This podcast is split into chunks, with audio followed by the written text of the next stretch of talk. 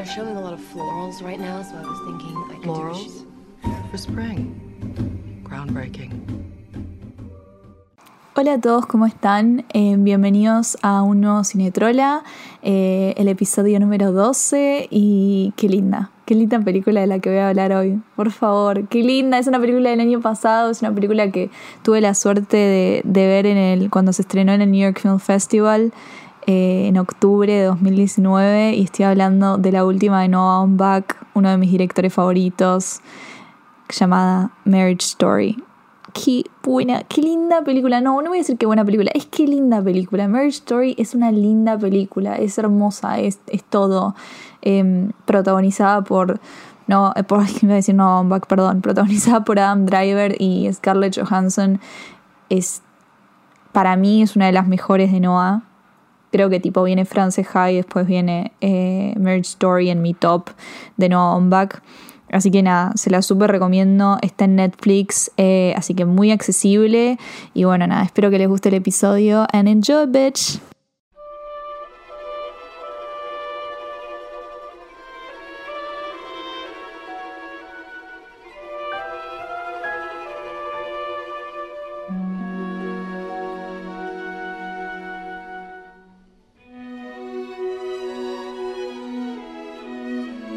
¿Cómo se empieza hablando de Marriage Story? O sea, yo creo que es una película que tiene un montón de cosas para analizar. Cuando la vi en el Festival de Nueva York por primera vez el año pasado me morí. O sea, me desmayé, me, me maté. me morí del dolor. O sea, chicos, es una película... A ver, para mí fue la mejor película del 2019, por lejos. Eh, Ah, también está Little Women. Uy, Greta Gerwig versus Noah Baumbach. No, pero Marriage Story es más mi tipo de película. ¿Por qué? Noah Baumbach es un director muy humano. Eh, o sea, hace cine orgánico, hace cine humano. ¿A qué me refiero con esto? Es el cine que cuenta eh, historias de todos, los, de todos los días, tipo de la vida cotidiana. Historias que nos hacen empatizar muchísimo, que es muy fácil empatizar con ellas, ¿no? Con los personajes, eh, nos sentimos representados y y yo creo que Marriage Story es donde más explota su potencial junto con France Ha. ¿Por qué? Porque mm, la temática del divorcio en sí es, a ver, la, la tocaron un montón de pelis y, todo, y muchas veces se compara Marriage Story con Kramer vs. Kramer y todo lo que quieras, pero me parece que Noah en Marriage Story hace algo fantástico, que es eh, generar un sentimiento de empatía por ambos personajes que es muy difícil de lograr en una situación así de enfrentamiento como es el divorcio, ¿no? Eh, y no es que vos no te preguntás a lo largo de la película, che, ¿de qué lado estoy? Tipo, porque te lo preguntás un montón de veces. O sea, vos decís, ay, me da pena Charlie, pero también me da pena Nicole. Y al mismo tiempo los entendés a los dos. Y esto genera, a ver, esto lo logra un buen director y un buen eh, cinema, tipo, un buen director de fotografía también. ¿Por qué?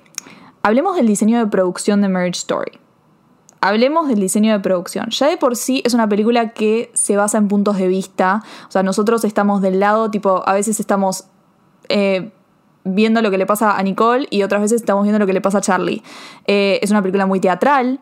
O sea, ¿a qué me refiero con teatral? Es una película que se basa en diálogo, no hay tanta acción, no es que pasan tantas cosas, sino que es más bien tipo lo que dicen los personajes.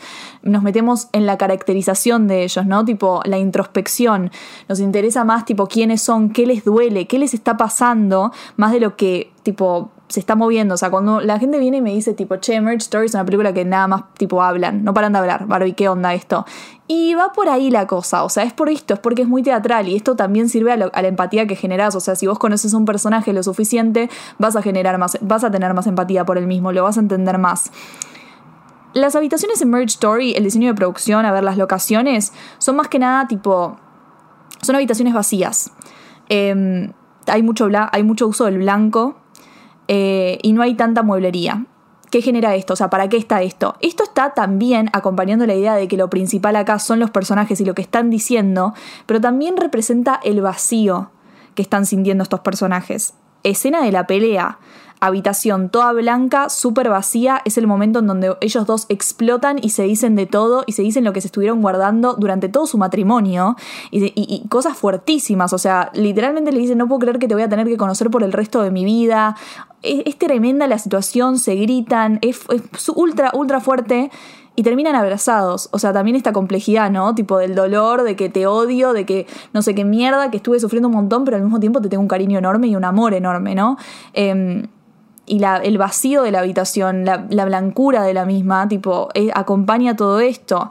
También de la manera en que está editado, ¿no? Tipo, la película, cómo, cómo se edita, ¿no? La edición de la misma. A mí me gusta una escena que para mí pasa súper desapercibida, que es cuando Charlie va a buscar al hijo a la casa de Nicole, eh, porque nada, le toca estar con él, lo va a buscar y, él está dormido y cuando se está yendo, a ver, Charlie está del lado afuera de la casa de Nicole y Nicole está cerrando em, el garage. Nicole está cerrando el garage de su casa y cuando mientras ella está cerrando el garage, Charlie está del lado afuera y se miran, tipo, lo cierran los dos al mismo tiempo, ¿no? Tipo, lo, lo van cerrando juntos y no se paran de mirar. ¿Y cómo está editada esta escena? O sea, desde desde que hay una, una, una, literalmente un portón que los separa, tipo una línea que los separa, que no es la única que los va a separar a lo largo de la película, hay una línea que los separa, hay una puerta que los separa. ¿Y cómo está editado esto de que en un momento va la cara de Charlie, en un momento va la cara de Nicole, corte, cara de Charlie, cara de, cara de Nicole, y termina tipo, nada, tipo, ellos de atrás.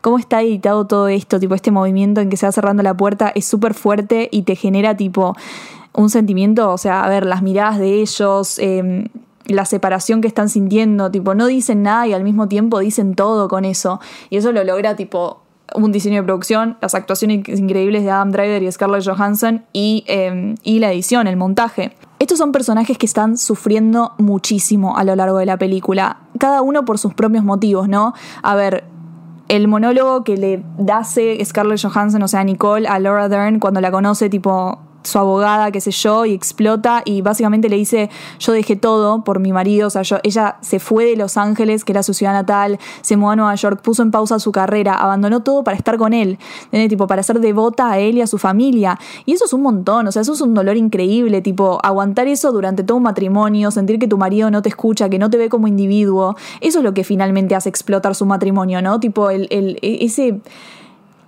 esa negligencia, esa negación que sentía Nicole, ¿entendés? Por parte de Charlie hacia sus propios sueños, hacia, los sueños de ella, hacia sus deseos como individuo, como mujer.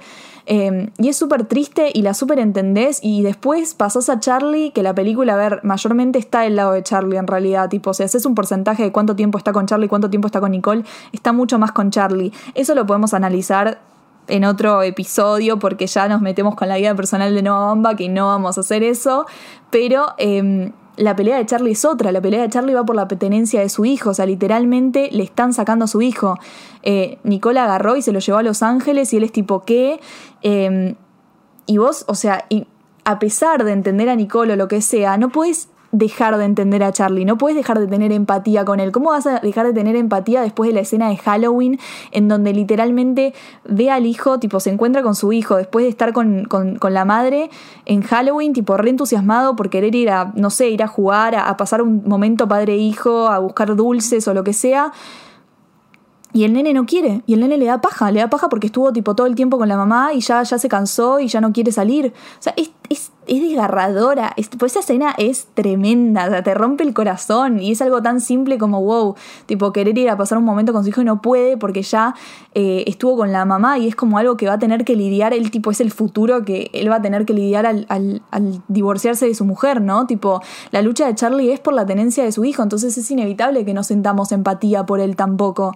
También otro recurso que utiliza Noah para que nosotros no tomemos tanto partido de uno o del otro es eh, presentarnos dos enemigos en común. O sea, la, la película sí nos presenta como a, unos antagonistas, que son los abogados, o sea, son Ray Liotta y Laura Dern, que para mí se llevan la película. O sea, si no estuviesen Scarlett Johansson y Adam Driver, yo te digo, tipo, listo, o sea, Ray Liotta y, Laura Dern son todo, o sea, son todo en esta película. Son los abogados macabros que generan todo este ambiente tóxico. La escena del juicio, por favor, chicos, la escena del juicio.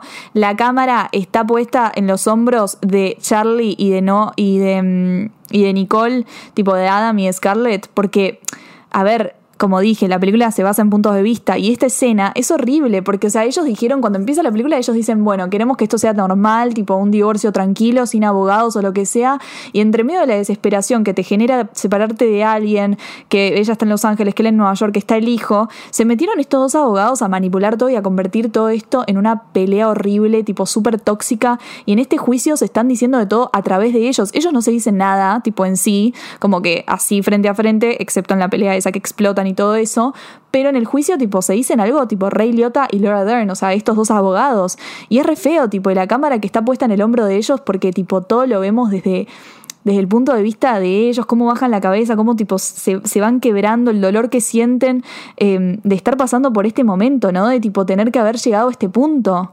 Y por último quiero mencionar em, las líneas que, que lo separan. Las líneas que lo separan, que lo mencioné en la, en la escena del garage, pero también están durante toda la película. Si ustedes se ponen a ver Marriage Story, van a ver que siempre hay una línea tipo que separa, o casi siempre va a haber una línea que separa tipo a no, ay, a Noah, dije, eh, a Charlie y a Nicole, tipo siempre. O sea, cuando están juntos en una escena, la escena de la pelea, tipo en un momento ella está en la cocina, él está en el living, o, ella, o, o viceversa, y es como que tipo lo separa una línea clara, ¿no? Tipo esta división, esto tipo que acompaña tipo que uno está a un lado, otro está del otro, es un divorcio, son dos puntos de vista, em, en el subte, o sea, un plano, literalmente un plano en el subte de Nueva York que lo separa un caño, tipo otra vez la línea, la escena del garage, línea, tipo siempre hay una línea que lo separa. Esto es tremendo, es una locura, ¿entendés? Es como, yo no puedo, chicos, con esta, yo realmente no puedo con esta película, yo pienso en esta película y lloro, así que nada, eso, o sea, es realmente una locura.